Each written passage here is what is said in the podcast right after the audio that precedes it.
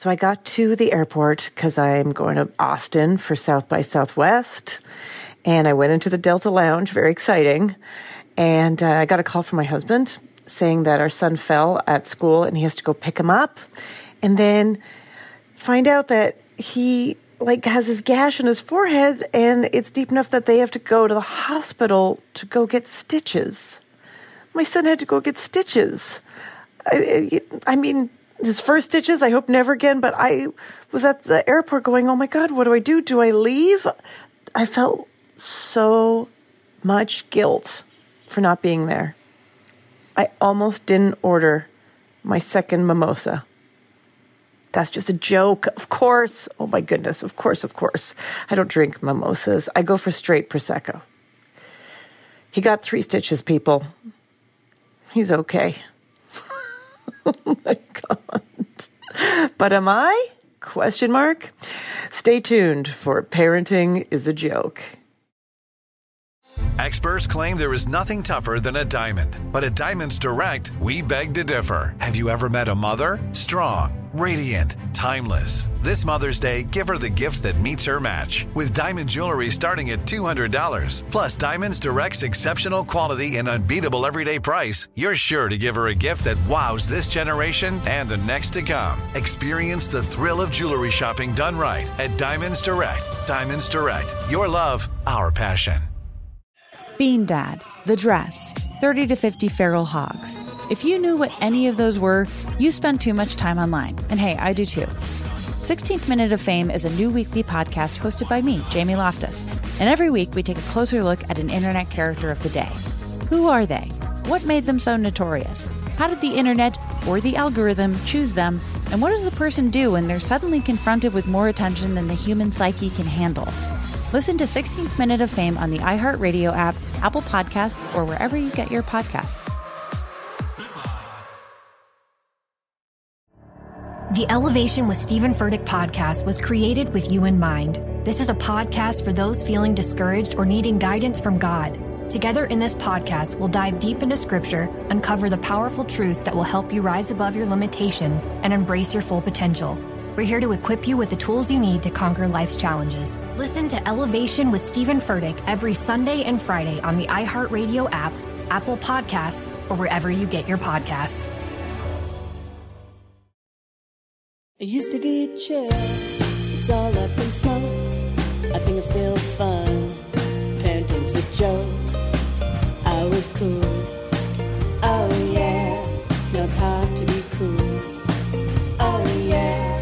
Hello, everybody. Welcome to Parenting is a Joke. It's me, Ophira Eisenberg. And on this show, we bring together creative and funny people to talk about their work, their career, what they're up to, and also what it's like to have kids thrown into the mix. Basically, how the fuck do they do it? In today's episode, I chat with comedian and actor Baron Vaughn about moving to Atlanta and his five year old son's comedic taste. My oldest son is unfortunately watching a slew of horrendous YouTubers. That's his standard for performance. That's his standard for funny. Yeah. He doesn't think I'm funny.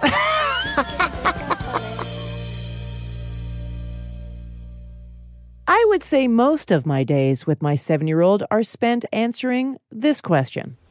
Mom, can I have TV?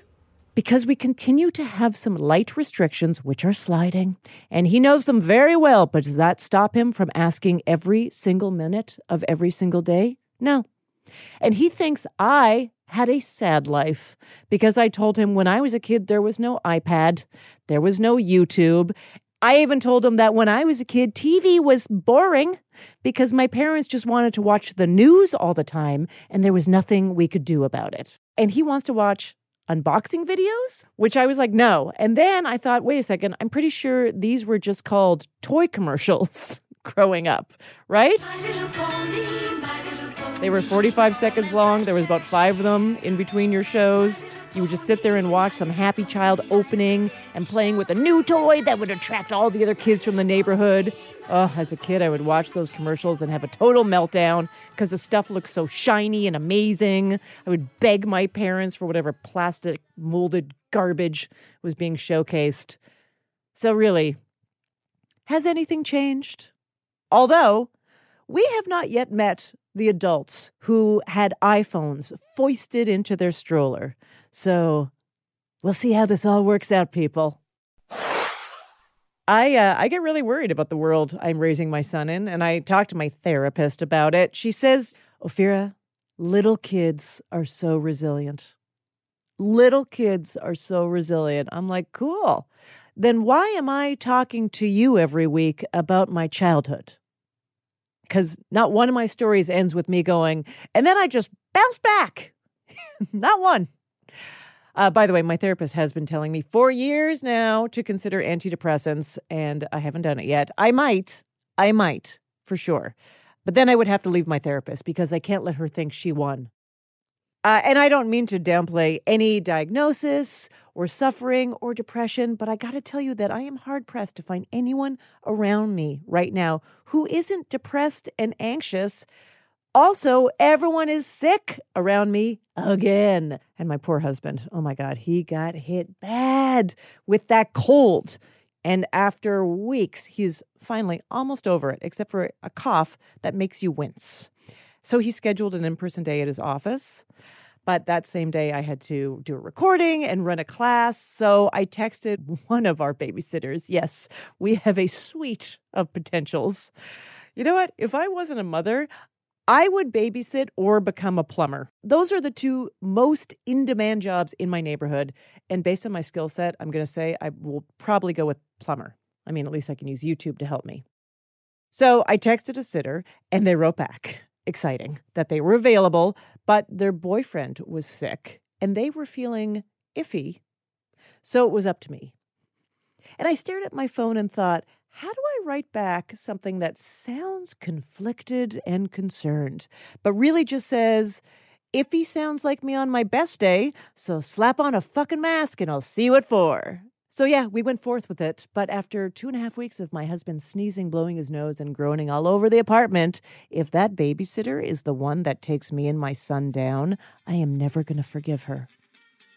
My guest today is comedian and actor Baron Vaughn. You know him from Grace and Frankie. And just a note here he joined us virtually from Atlanta, but like I was just talking about, everyone is sick. The poor guy has been working the road and parenting two small kids with a cold. We all know how rough that is, so you're going to hear that in his voice. But the one great thing about the virtual world is that no germs were passed around in this interview, unlike what happened with my babysitter.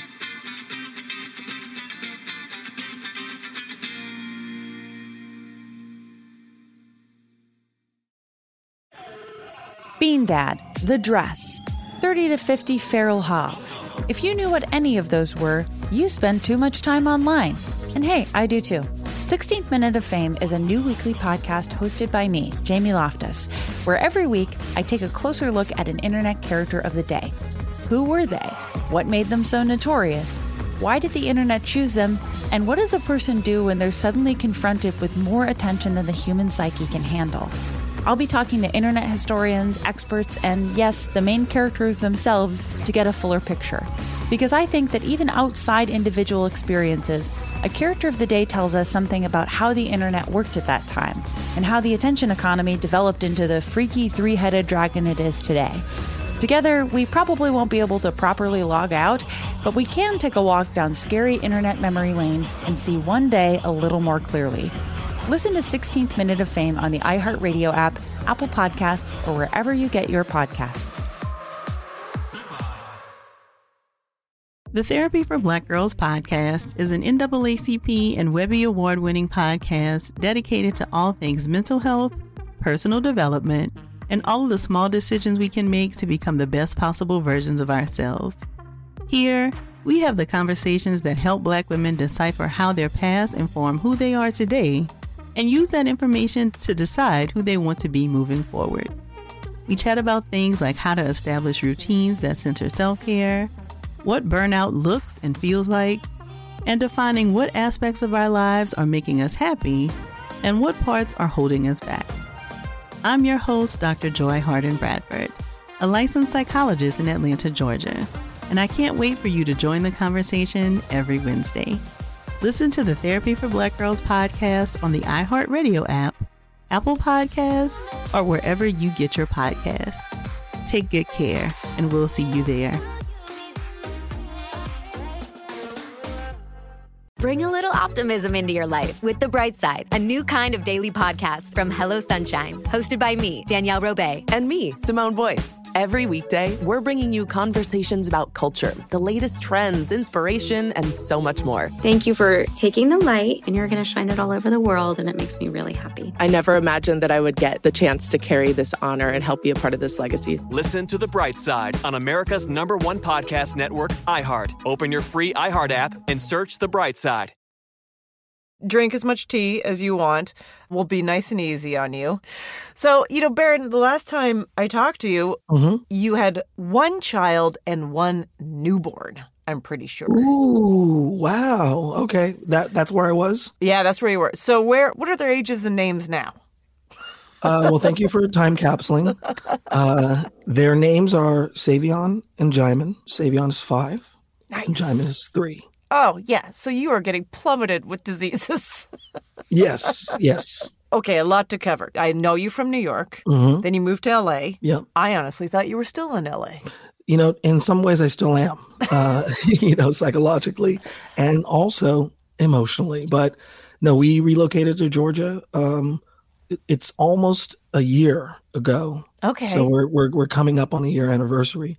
I mean, moving to Atlanta was a, a dream, um, and some circumstances happened in Los Angeles that exacerbated those dreams. Is that the right way to say that? those dreams got baited by the exas, if I can say, and uh, we ended up having to implement that dream a little earlier, which is actually okay. We found this amazing home, you know, and uh, as I'm getting older, um, these nerves, woof, I'm a nervous wreck and I aspire to be nervous parked. You know what I mean? Like nervous safely parked. Yeah. So it's really dialed down the day to day chaos of living. Due to some revelations. Ooh, did you hear that weird gurgle? there? You're all good. That was the troll in my throat asking me to pay a toll for this emotional truth. Before, before you speak, you shall learn. That's how you know this truth you've earned. Even sick, man, you've got it all going. Okay. What, what's the truth? I want now. I mean, like you've got me. Okay, so it's just my youngest child is apparently on the autism spectrum. Okay. And we had attributed it to him being a pandemic baby, born right, before the pandemic started.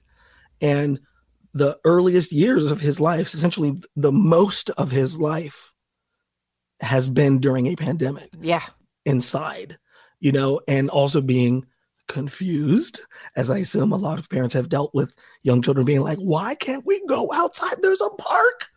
I There's know. a park right there. It's like, no. And um, regardless of all of that, like, you know, a child's early life before three, they're mostly inside anyway, Yes. controlled spaces in some sort of way. So we were like, okay, well, we need to get these children to uh, learn how to be around other children, you know? So Yes. finally, it was kind of the time where we're like, all right, we can put our children in some kind of school. And this is how we learned that our youngest is on the spectrum because school was not a situation that made him thrive in, in any sort of way. Like it was very, he was very not communicating, not being around, not socializing with other children. And, uh, you know, so we're still like waiting for other tests and assessments, I guess. Sure. But in this investigation, it comes to pass that guess who else might be on the spectrum? This guy. I, you know, there was just no, none of these assessments of this level when we were kids. I think one of the biggest things that parenting brings into focus is one's own childhood. Of course. I know. Right? The whole phrase, I'm turning into my mother, that's what that's all about, right? I'm saying the things that were said to me. Yeah. Or, in my case, I'm doing things that I never experienced. I had a very, for lack of a better word, Yeah. for the most diplomatic way of saying it, tumultuous childhood, right? And now this idea of, oh, I may have been on the spectrum the entire time, you know? And I just thought, uh, you know, I was a punk. That's, that's Right. What, that's what they said. You were called a punk. I was just Yeah. told I was a weak reader. Weak. weak. so, I mean, seriously, was the move motivated by that you were like, LA does not feel like a, a, a really like supportive environment?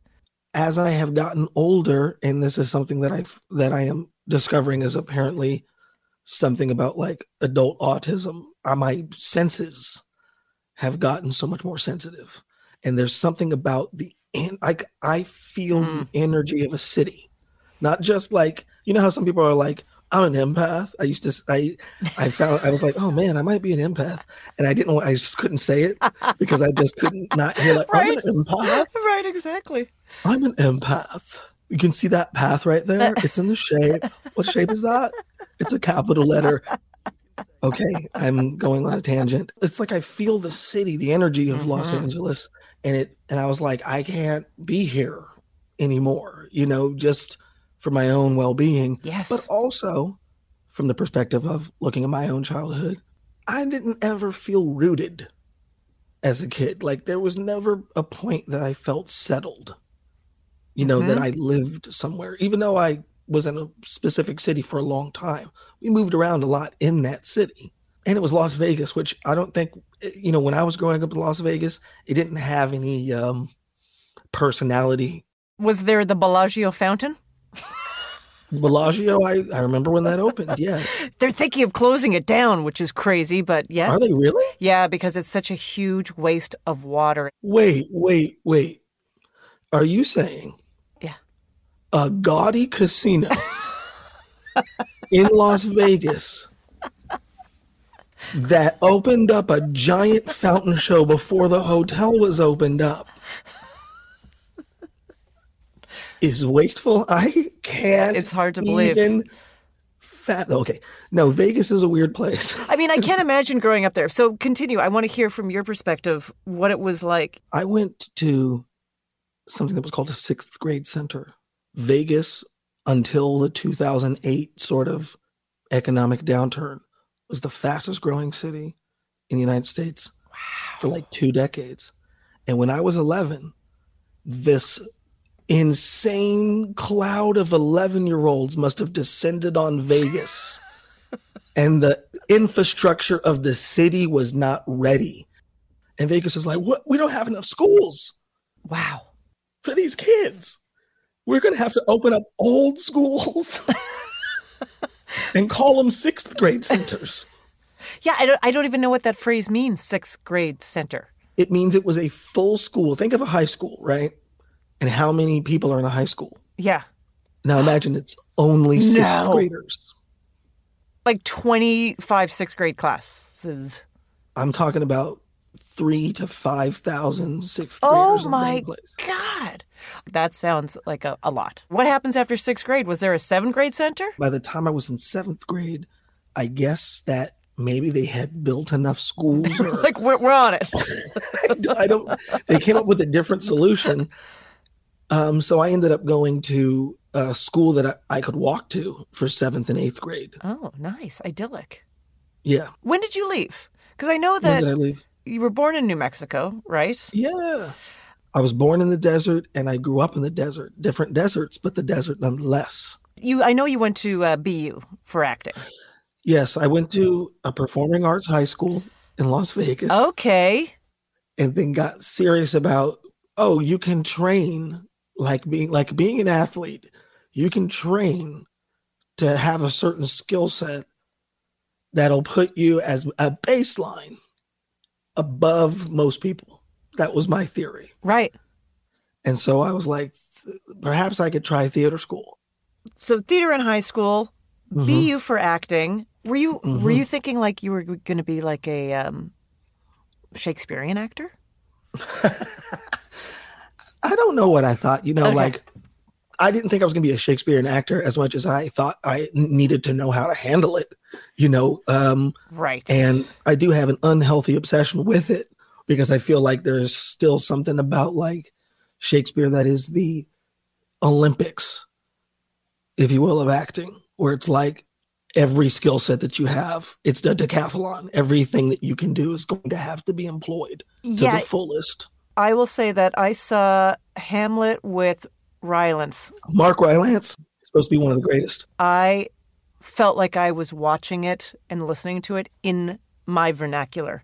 I have never seen an actor use those lines and that the iambic pentameter in a way that was uh, unbelievably, I, I guess, accessible, for lack of a better word. You might like this, Ophira.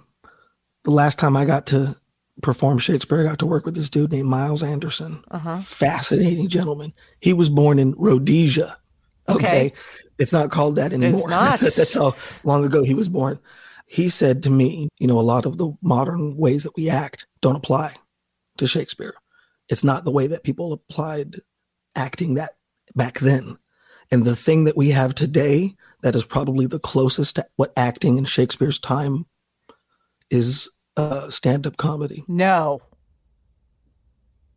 You just made stand up comedy highbrow. I would also submit a cappella battle rap. All right. It's a little, less cool, but I'm with you. It, no, no, no. It's it's interesting when you watch two people battle rap and there's no music. Oh, yeah. It's just about the turn of phrase. It's about your language's music. One of my favorite things about you as a comedian is the way that you can turn a phrase. And you know, that's what we all aspire to do is to flip a thing on its head. And we also, as comedians, have some sort of hopefully healthy competition with each other Yeah. especially when you have what is known as a home club, which I believe you have. You see everyone there, you know everyone there. You inspire other people, people inspire you. There's a kind of a back and forth of you see someone that you like and you go, "Damn, I need to write. I need to Oh, yeah. I need to It's the there's greatest. this- and you also want to go up there sometimes after someone who's murdered and be like, "Yeah, me too. I can do Totally. this. I'm here." And I think that there was that kind of competition on stage amongst actors at Shakespeare's time because a lot of these people were like town personalities between plays. They sang songs and told stories at the damn bar. It's like Shakespeare's like, all right, I got a role for you. Thank God. if I have to give another hand in the alley. And so, you know, So, you know, now for you specifically, because we were just talking about Shakespeare and you're like, oh, I love it, but that wasn't my goal. I know you from stand up comedy. How or why, other than just pure accessibility of an audience, did you decide that, you know what, I also want to do this? I've sometimes said that like I came to theater because I always wanted to be a stand-up comedian. Mm. I just didn't know that that's what it was. You know, when I was growing up, when I was watching TV, the people that I admired, one of which I got to be on a TV show with Lily Tomlin, Yeah. were like solo performers. You know, it was Tomlin, it was, you know, Richard Pryor, Steve Martin, you know, even Carol Burnett. Carol Burnett, I wouldn't say is like a stand up, but it's like, you know, she would start her show with a monologue and oh, just yeah. like I, I watched that show in the family room all the time. SNL was the thing that made me go, theater is the closest thing that I had seen to sketch at the time.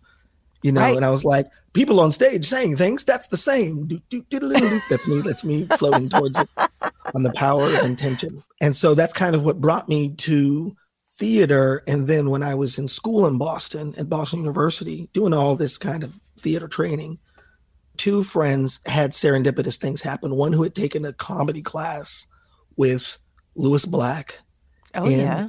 The Williamstown Theater Festival. Back in the day, at least, I don't know if he does this anymore. Yeah. eh, during the summer, um, he would just do comedy classes because he would say that he believes that like it's like, you know, we're supposed to pass it on. And so a friend of mine took a class, came back to Boston, was like telling me about it. And um, the first lesson was tell a story, tell a funny story, tell a funny story. I'm like, oh, I can tell a funny story and I can make it really theatrical. Like I could make this little piece of thing and stretch it out and all, play all of the characters in between it, inside of it, like all of the heroes that I had watched doing stand up. Can you hear a child? Oh, was that the child like jumping on something? I hear a child now going. Oh, yeah. That's no perfect. longer. Sleep no longer. All right, wrap it up. half of the interview. The No. children are awake. No, no, no. Luckily, I'm not home alone. When I met you in New York, you know, I think that your performance level on stage just surpassed most of us. Uh, there was just a lot of people at the time nice. standing on stage very low key saying words into a microphone. No one was sure if like performing was okay.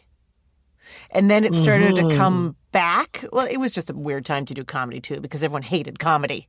It was like the, if I could be a comedy nerd, it was almost like the the ebb of the quote unquote second wave of alt comedy. Yeah, that's It right. was almost sort of anti-performance. Was It the was performance almost method. anti-performance. Yeah, and then I hear old school comics talk about things that don't didn't exist in our day. I heard Larry Wilmore use the phrase "a writer's comic," that he was a writer's comedian, and I guess that's something from the '80s Mm. that meant you're a person with really funny ideas that don't go into a perspective. A stand-up comedian has a perspective, Right, their opinions, sharp opinion on something. but if you're just doing anything that you think is funny, you're a writer.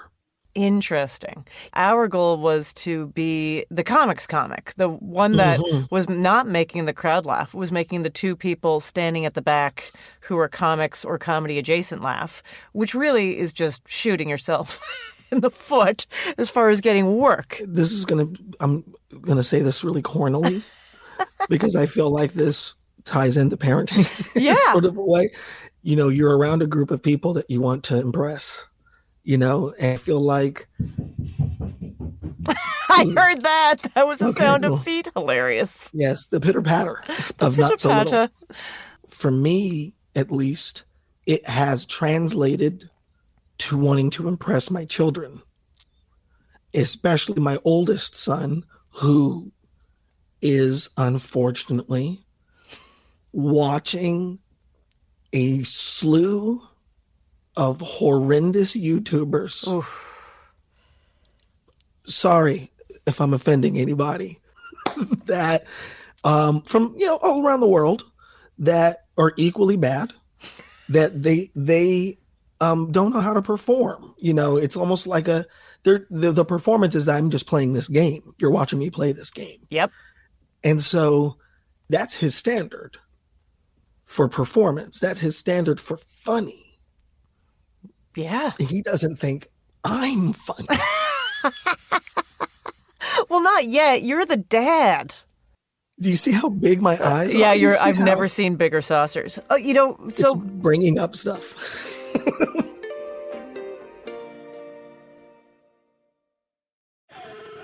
Bean Dad, The Dress, 30 to 50 Feral Hogs. If you knew what any of those were, you spend too much time online. And hey, I do too.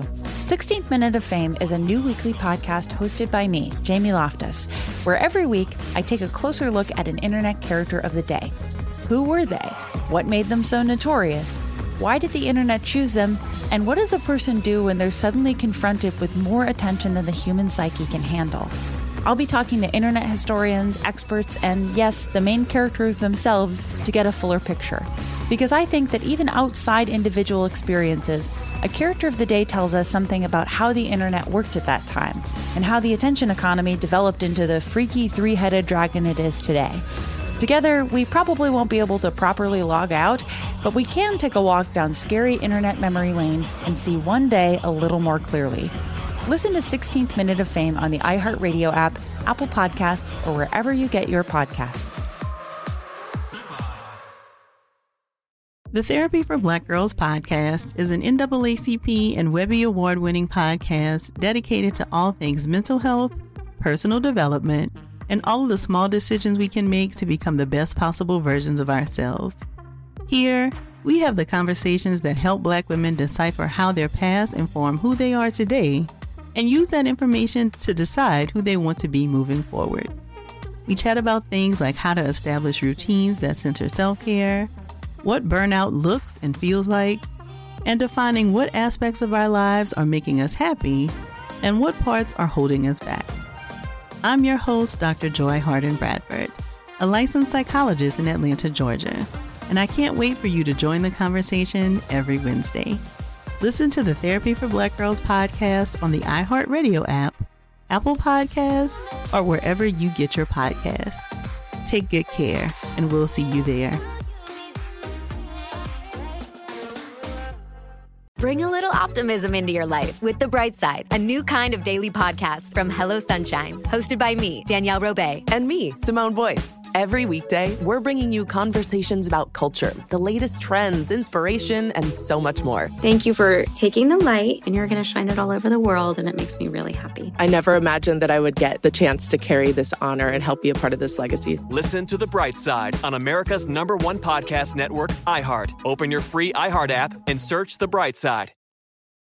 You made a really great and very personal documentary called Fatherless, which was about your decision to look for your own birth father. Why all of a sudden did you decide to do this as a documentary? Okay, I'll tell you the I'll tell you the surface reason first, and Great. then I'll tell you the subtextual reason second. I love I love that. well, at the time, there was a network. I'm not even sure if it exists anymore, called Fusion. Yes. And I got to meet with a couple of uh, really great people over there, and uh, they were telling me we're trying to make miniature documentaries that are like 30 for 30s, but about some social issue and from the perspective of a comedian. And they're like, if you have an idea like that, you know, let us know. And I said, yeah, I got an idea. Where's my dad? That's, that's literally what I said, you know. And they're like, huh? And I'm like, I've never known this man. Uh-huh. Um, I've never been interested in meeting him. Um, yet everybody around me believes it is one of the things that has informed me about who I am. And there are a lot of social perceptions that I've always been either offended by or felt even cowed by. Like I was supposed to be like, I'm a black man who did who grew up without a father. Therefore, I must be X, Y, and Z Right. according to The the, news. Mhm. Uh, and I felt like none of those labels really fit me. And yet some of them do and some of them don't. But what are the actual facts? If that's your junket answer, I can't believe there's another one. Here's the other one. Yeah, do it. No. Me, me, me, me, me, me. It's all about me. Actually, Okay. your voice is, you know, as they say, the best way to keep a voice going is to use it. So there you go. Okay, Julie Andrews. Uh, yeah, so the subtextual reason is I would never do this on my own. And so I created a ticking bomb for myself. Somebody who I sold an idea to that was going to be like, we need it by this day to make myself go through this experience that I believed wholeheartedly at the time, believed mistakenly that I was not actually interested in meeting this person and knowing this person, that it was not necessarily significant to me. Went to Albuquerque, New Mexico, and uh, Aha. I went and uh, met my father. And are you still in touch? We are. We are. It's actually like um, a strange thing because I now have both my parents, which I've never had in my life, but they have no relationship with each other at all. Right. They have not spoken since before I was born, and they don't anticipate on doing such a thing. So, in a sense, it's like I have a very private relationship with my mother and a very private relationship with my father that, that don't overlap in any sort of way. It's not even like, oh, I grew up with them and they got divorced. They were Right. never together. Does your father have a desire to father you? He does, you know, but he also luckily understands that he was not there. Right. He also understands that, you know, there's a lot of catching up. We've discussed discussing it, you know, like two straights. We've talked about talking about it, but haven't yet talked about it. That's where that is, but I'm happy that it's on the table. Yeah. Has your dad met your kids? He has. Okay. Yes. And how do they And refer to him? They call him Opa. That's what he asked to be Okay. called. It's interesting. Like they have a again a separate but equal. Uh oh, is that the right phrase? Relationship with their grandfather and their grandmother. Yeah. When they get older and they're like, uh, I'm gonna be like, sit down, son. Time to do a tight 15 on how daddy grew up. you know. So you've you've recently finished seven seasons of the TV show Grace and Frankie. Moved to Atlanta. I feel like these things kind of happened all around the same time.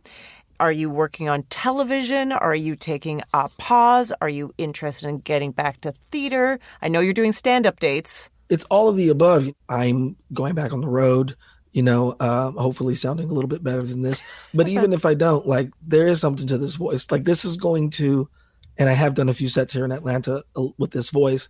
Um, you know, as we say in the theater, use it. So Yeah. it's like I'm going to, it's gonna be, it's gonna bring something else out of me.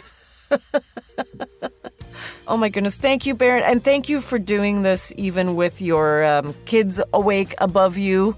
Thank you, Ophira. You can watch Baron on seven seasons of Grace and Frankie, and you can follow him at Bar Von Black. B A R V O N B L A Q.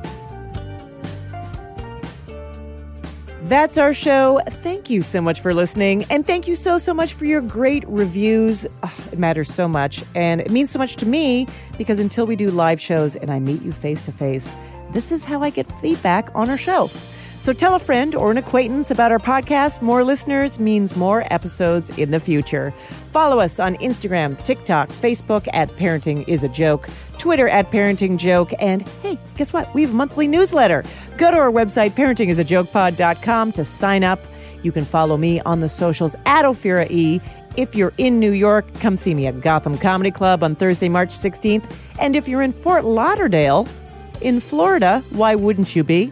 You can come see me at the Boca Black Box for two shows on Saturday, March 18th. Just go to my website, ophiraeisenberg.com.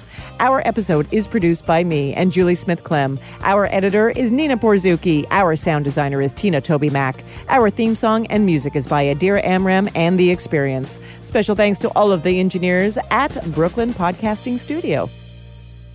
And I'll leave you today with our editor, Nina, who is getting pretty creative with her son on day three of being home and sick. Welcome to the. Welcome to the sixth show.